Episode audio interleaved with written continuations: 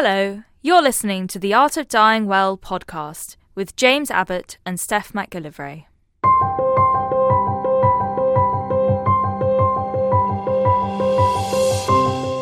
Hello, and welcome to our Art of Dying Well podcast. I'm joined in the studio as normal by my co presenter, Steph McGillivray. How are you? Hello, I'm very well, thank you. How are you? I'm very well indeed.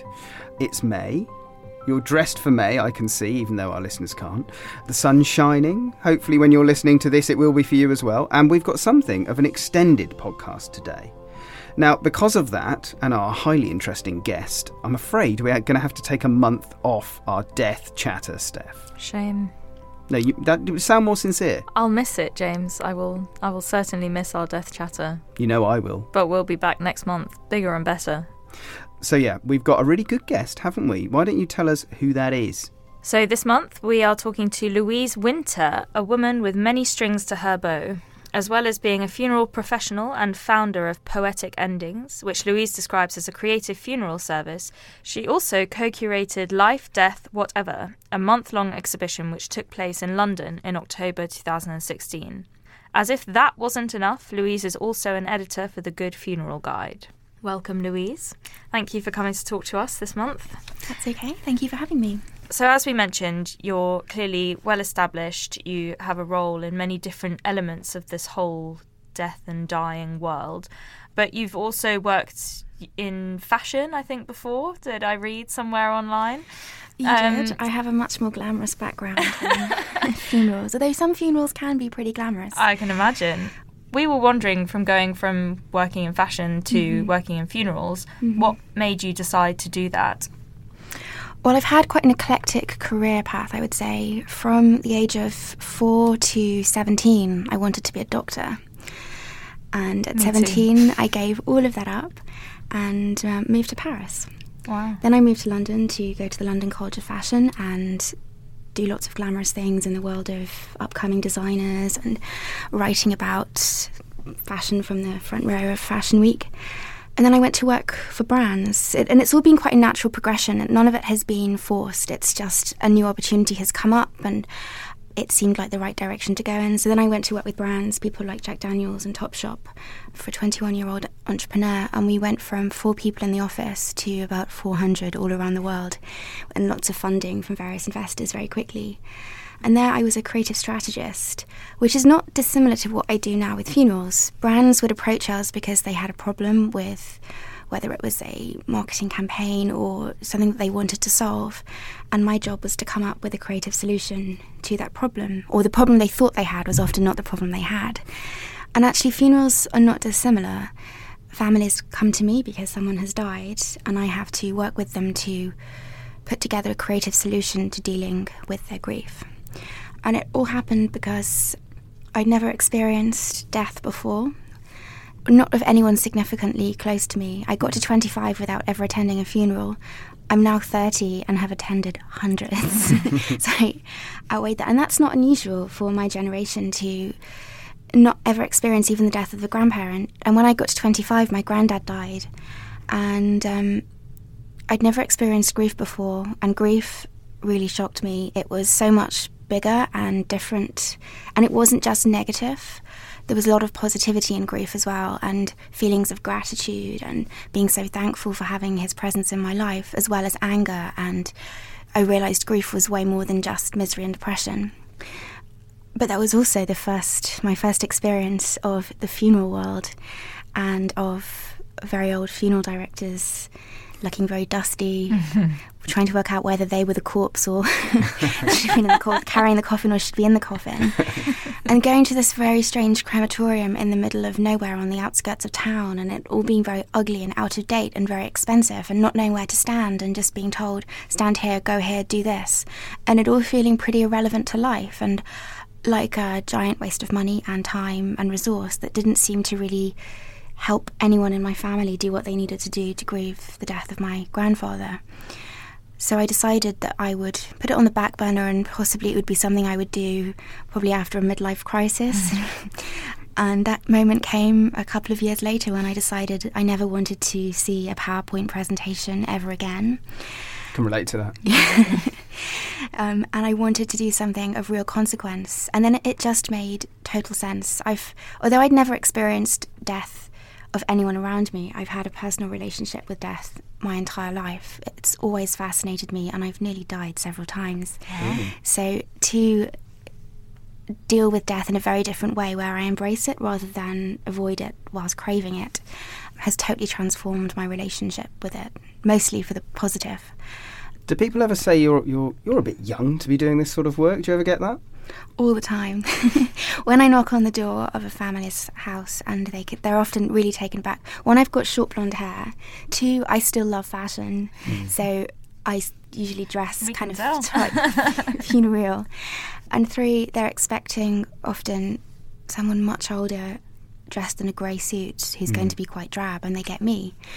And so far, I haven't had any complaints. Although they might be shocked at the beginning, by the end, they're usually quite appreciative. Although they never want to see me again. I always get, it's lovely to meet you, but we hope not to see you anytime soon. And so you started Poetic Endings then, after sort of having your very early midlife crisis, if I might say. I did quarter life crisis. Yes, exactly. Um, I did. So I went off to funeral school. I left my I left my job, not knowing how I was going to pay the rent or whether this was a responsible decision. But I went off to funeral school and learned how to be a funeral celebrant, who's someone from who takes funerals from a non-religious perspective most of the time. It can include elements of religion, but it's mostly working with a family to put together the funeral that they would like to have. Are these like regulatory requirements or any legal stuff, or is this just you know? No, so the thing about the funeral industry, which the funeral industry mostly doesn't want you to know, especially the big corporate firms, is that it's entirely unregulated. Hmm. So anyone listening to the show could declare themselves to be a funeral director or a funeral Right. celebrant tomorrow and start practicing. a change of career, James. Mm-hmm. I don't think I'd, I'd be quite as good as Louise. to. Yeah, so you don't have to be trained. You don't have to have any anything at all. Um, anyone can do it. I wasn't prepared to start dealing with bereaved people. At the time, bereaved people were really quite frightening to me. Um, someone who's just experienced the death of their significant other and is going through a really tough, turbulent time, I wouldn't want to be dealing with them unless I had some knowledge of what to do with grieving people and the logistics of, okay, what's going to happen next.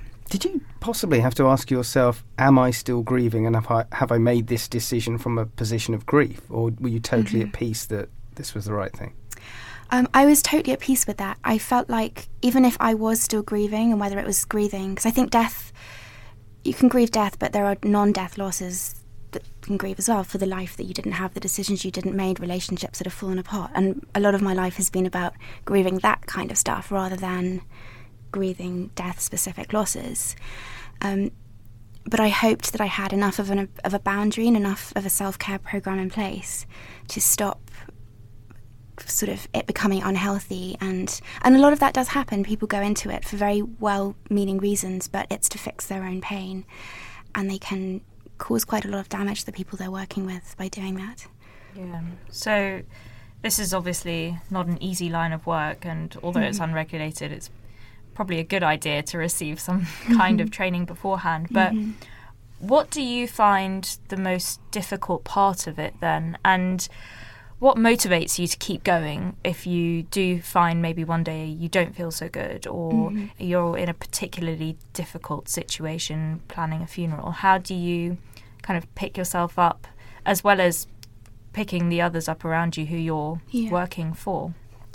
Well, the first thing is that not all funerals are personally triggering. So, although they might be really dreadful and awful situations, I might deal with them and not feel like they're triggering my own personal problems um, or personal grief. Occasionally, and usually completely out of the blue, a funeral will come along and it just really gets to me. And dealing with a family is clearly triggers something in, within me. But that happens quite rarely. It's probably one in every 15 funerals that comes along, and it's really sort of, okay, I really need to put boundaries in place here and really take care of myself and get additional support from, from other colleagues. But yeah, it's often surprising the ones that really affect me, and the really, really difficult ones sometimes don't affect me that much. I never know what my day is going to look like. I think my final job before I went away on holiday just a few weeks ago was to call a client whose um, husband had just died to say that we had him in our care and um, that she could come and see him if she wanted to, but we would advise that perhaps she would like to know the state that he is in before she made the decision to come. And it was a really difficult call to make. And my days are often filled with discussions like that, having to pick up the phone and say, I don't actually have the words for this. I am breaking. I'm the breaker of really dreadful news a lot of the time, mm. um, and often there are sensitive ways of saying it, but I'm still saying something absolutely horrific to hear. How many funerals do you think you've celebrated then, or been involved in over since your? Because you, I mean, you've been yeah. doing this for what three years now. Um, I have. Um, it would be difficult to count into mm. the hundreds now. Wow. Yeah, definitely and into the hundreds. Over those, I'm sure you've probably, as well as you know the difficult ones, I'm sure you've had amazing experiences as well, but also mm-hmm. probably some pretty unusual ones. I'd imagine. Do you have uh, what's the what's the most unusual request or kind of service that you've been asked to be a part of? Oh, they're all different and wonderful in their own unique ways. Even the ones that are really quite traditional and standard can be really quite incredible. People surprise me all the time. Mm. My favourite recently was when the family said to me, um, Could we have a hearse with blacked out windows? wow, rock stars. and we couldn't have a hearse with blacked out windows. Sadly, okay. we don't really have them in the UK. But we made alternative arrangements, and um, they didn't want him to arrive in a normal hearse, mm. so he arrived in a blacked out van, which yeah. was more he he would have wanted. So they mm. decided.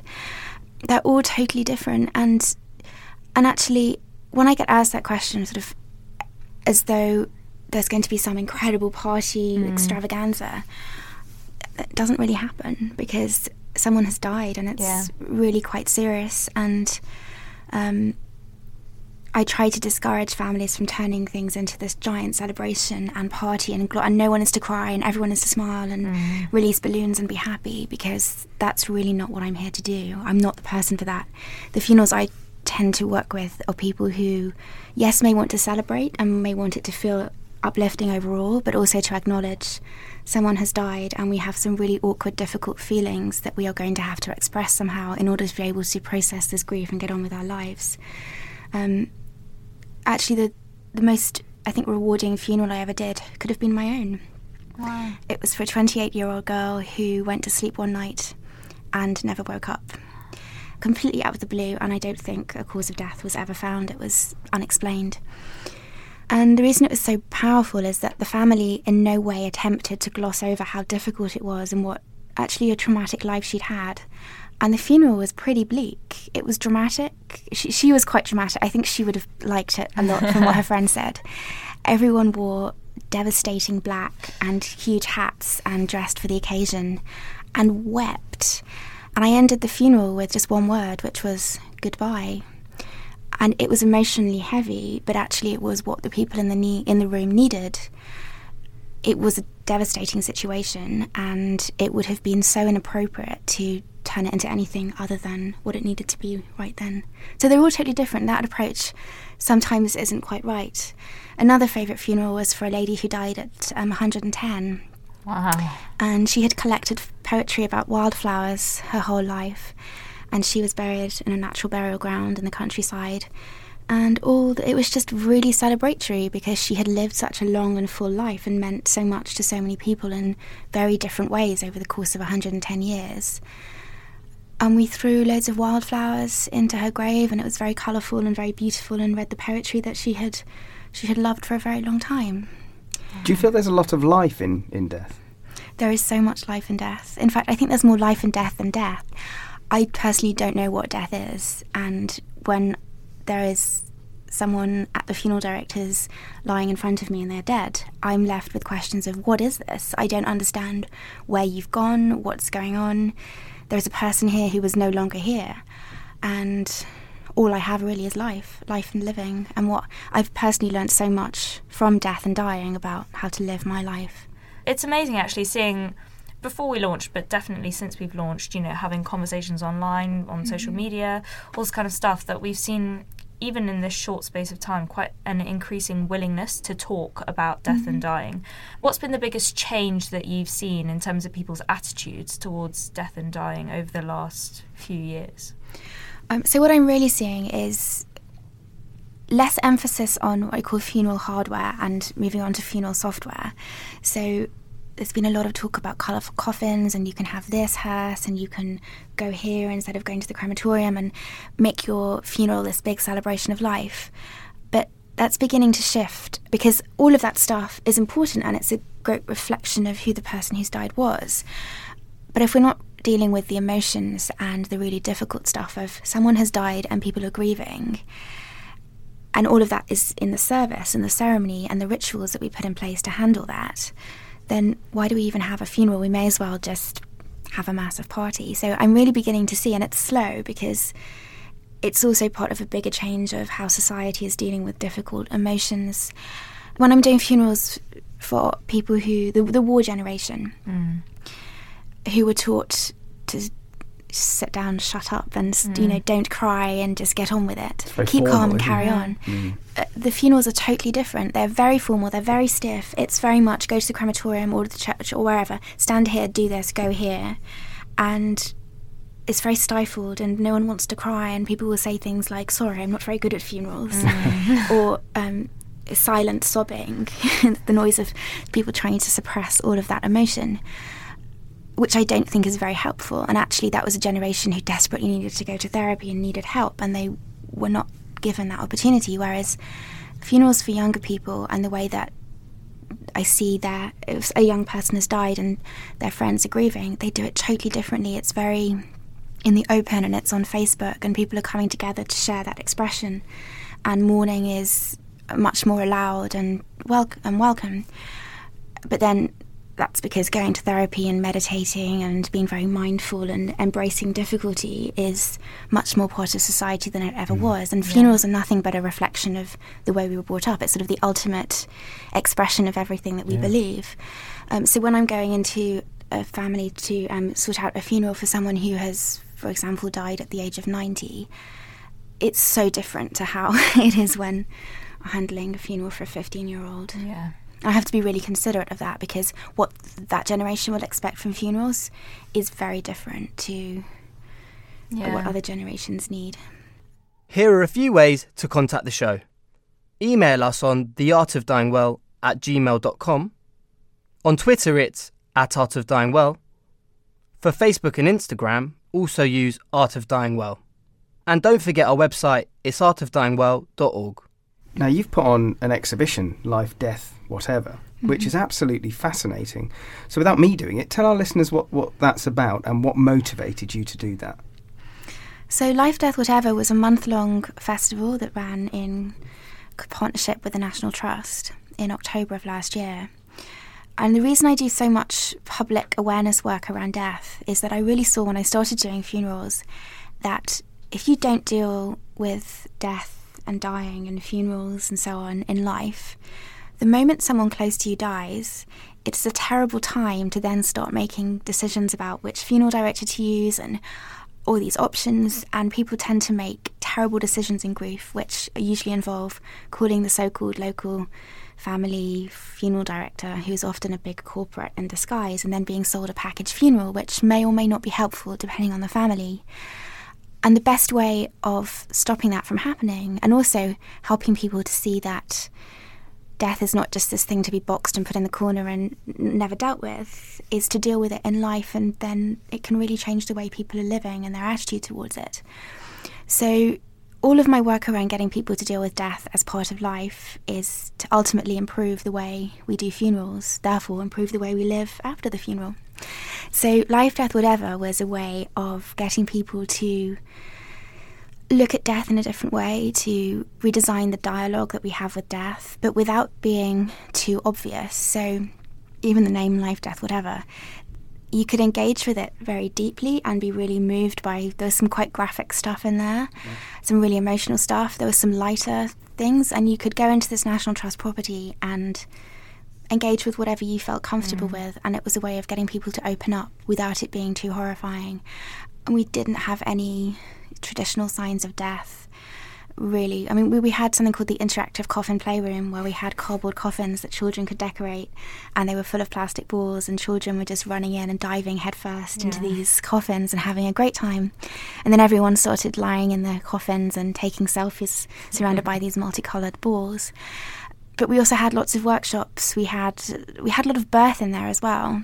We had birth doulas coming in. We had midwives coming in to talk about the parallels between life and death as well as events about how to have good funerals and lots of stuff for children as well, grief workshops, helping children to deal with death, helping parents to know how to mm. talk to their children about death.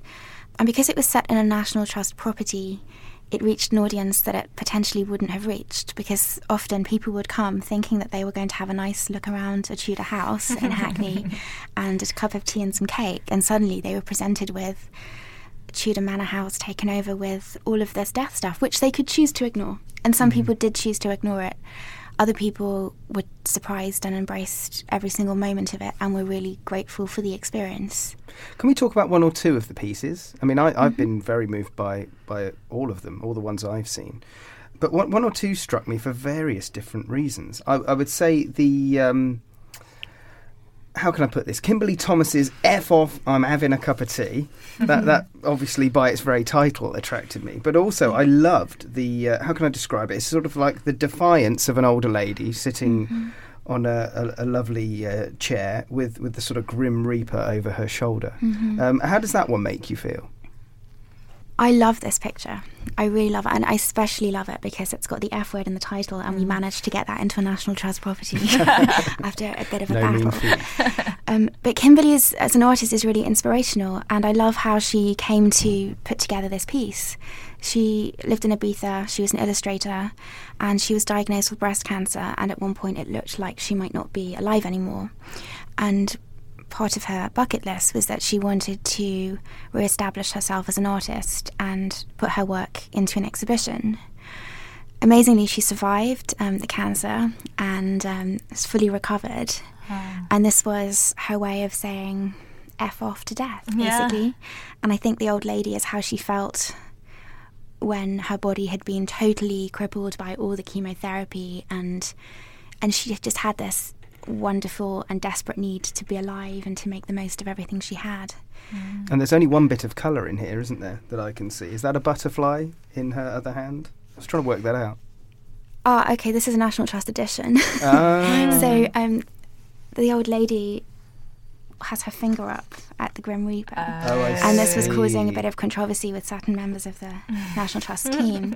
So the butterfly would be put on and then taken off, and then it would be back on again, and depend who was walking past it That's- at that particular time, and also whether they had a school trip visiting. All Ah. right. What an interactive piece of art. It really was. The- the audio equivalent would be the radio edit. Yeah, it? yeah. Yeah, no, I'm with you.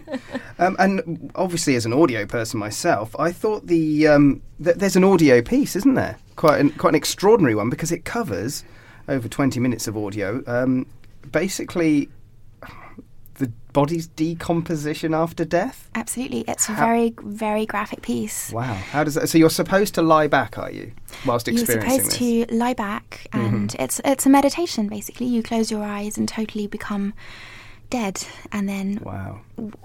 get to see what happens to your body after death, which is something that most people never deal with and never really question. No. Traditionally, the funeral director takes the body straight away, and then the body is dealt with elsewhere and seen as this sort of byproduct of of life to be got rid of as soon as possible.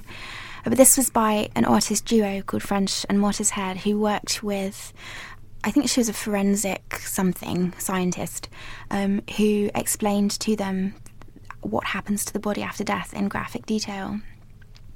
So you lie back, and um, it begins with you're on the forest floor, and a fly lands on your nose and crawls into the nasal cavity, and then lays eggs, and then maggots erupt.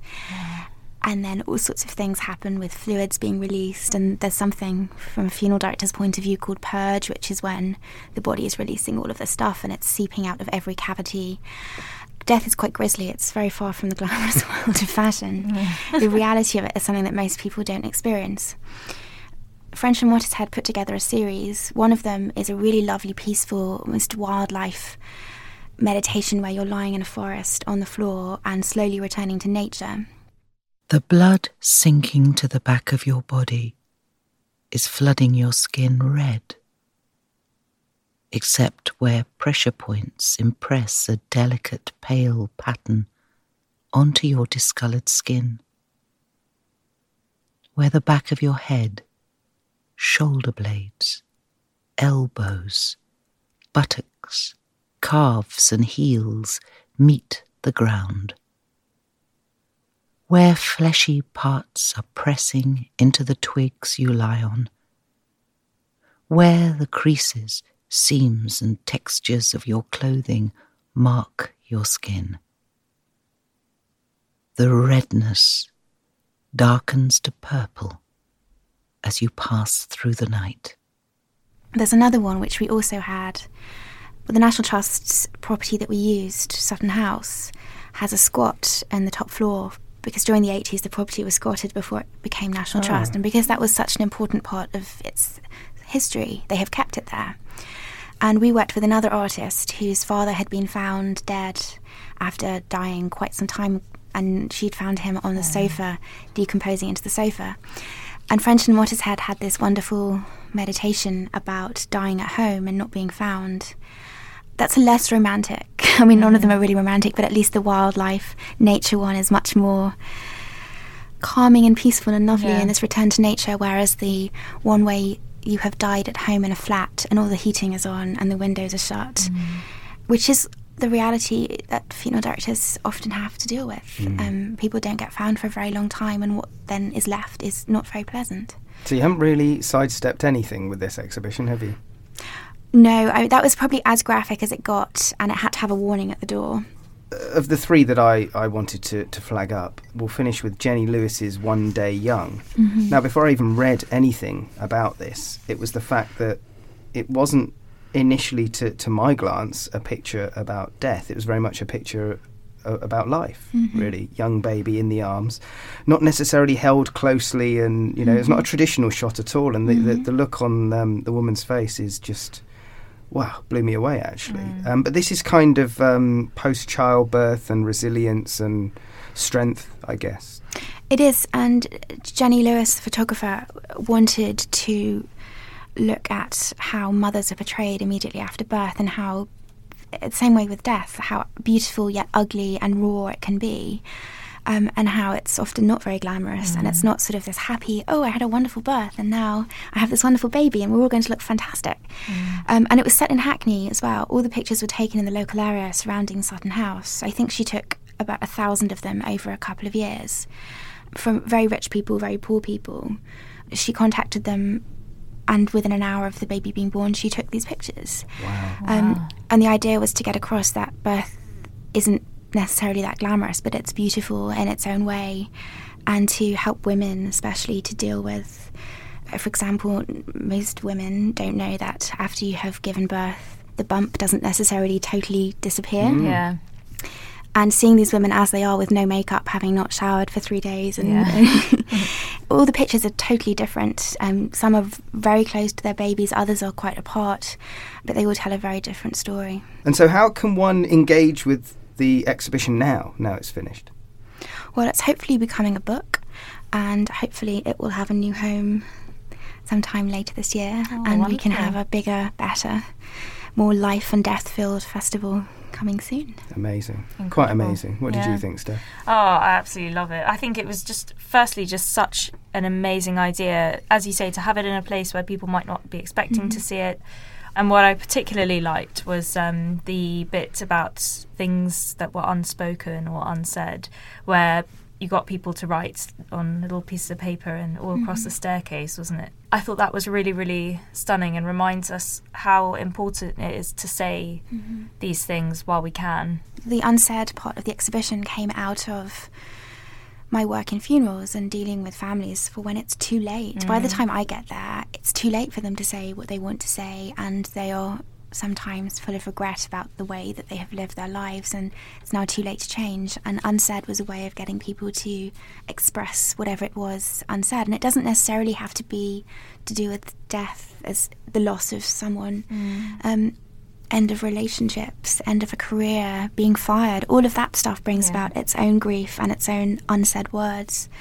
Um, and every day that we went into the National Trust property, we would go to the staircase and just cry because it was amazing what had happened and how some of them were so emotional and so beautiful and thinking who wrote these we sort of we've seen all the visitors that have walked through the door who is responsible for these anonymous submissions Yeah. Yeah, it's fascinating. I read through it a bit earlier today and definitely Yeah. had a tear in my eye, I have to say. Mm-hmm. But the whole thing, I was really brilliant and exciting that it still will go on. it's still going on yes. Wonderful.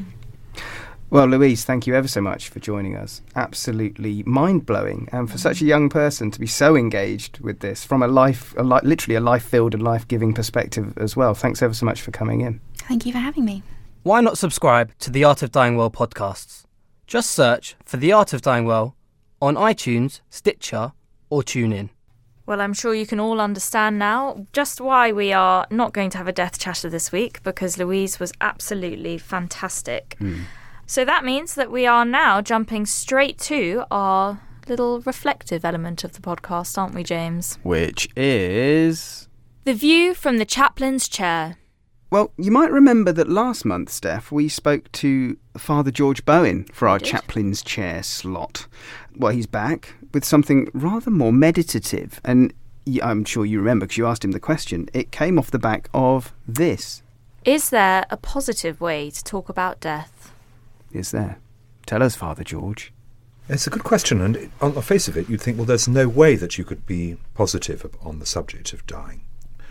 And the reflection that I would like to introduce here is the idea that basically it's exactly the prospect that the disciples were confronted with when the person that they thought was going to lead them towards success, towards everything being great, ended up saying, You've got to follow me, because that's your job as disciples. Follow me where I lead you. And now I'm asking you to follow me up Mount Calvary, or we can talk about it as being the way of the cross. And the disciples ran away.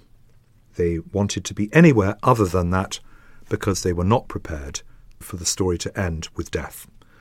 But for each one of us, including those disciples, of course, the story had to end with death.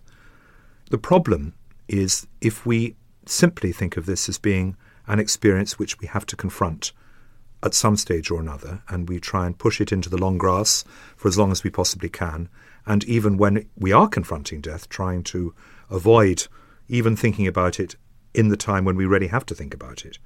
What Jesus seems to be teaching us, I think, is that far from it being an experience which is negative in that way, we can think of death as being something which we do following in the footsteps of Jesus, which is to say, what he did when he suffered and died was to suffer and die for a purpose.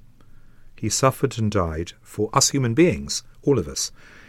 And he turned death into something which was an offering. He was offering up his life. He was offering up the experience of his suffering.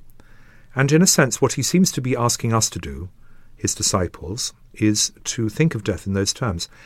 Is it not possible to say, or to feel, if you are somebody that is lying in bed, in a hospital, in pain, in anguish, in fear, for the next half of a day, or for the whole of this day, I'm going to offer up all of my experience of suffering for my beloved husband, my beloved wife, my children, world peace, whatever your cause is. And you say, at the end of that period, at the end of the day, you can turn around and say, well, I've suffered a lot, but at least what I've done is to follow in the footsteps of Christ. I've suffered for a purpose in one way or another. And that's something very beautiful. And that's something that you're, you're transforming what is, of course, a, a negative experience into something which is prayerful and positive. So I think we all have to climb Calvary. We don't have to call it Calvary, but we can call it Calvary. And we can turn it from seeing something absolutely negative into something that has spiritual value in one way or another. Indeed, we can. And using Calvary, Steph, is a, a, pretty good way and creative way of doing that, isn't it? It definitely is. It reminded me a bit of, you know, other sort of meditation techniques where you sort of walk through a specific journey. And I think that is one really, really strong example of that. And actually, Kathryn Mannix, our guest from last month, if you remember on the website, you can still get it, artofdyingwell.org. You'll find a nice reflection from Kathryn that actually uses a similar vehicle, but Gethsemane, Christ in Gethsemane, doesn't it? It does, yeah. Well, sadly, very sadly, that's it for this month. I hope you've enjoyed it. I enjoyed it, didn't you, Steph? I certainly did, as always. I don't know what I'm going to do for another month until we record again. We'll find some more guests to interview, James, and we'll uh, we'll be back in June. Death Chatter will return. So yes, I've missed it. I've missed it as well. Sniff. I know. I look forward to that. Um, well, it just remains to thank our listeners for spending a good half an hour with us, a long one this yes. time round. Thank you, everyone. And we'll be back next month.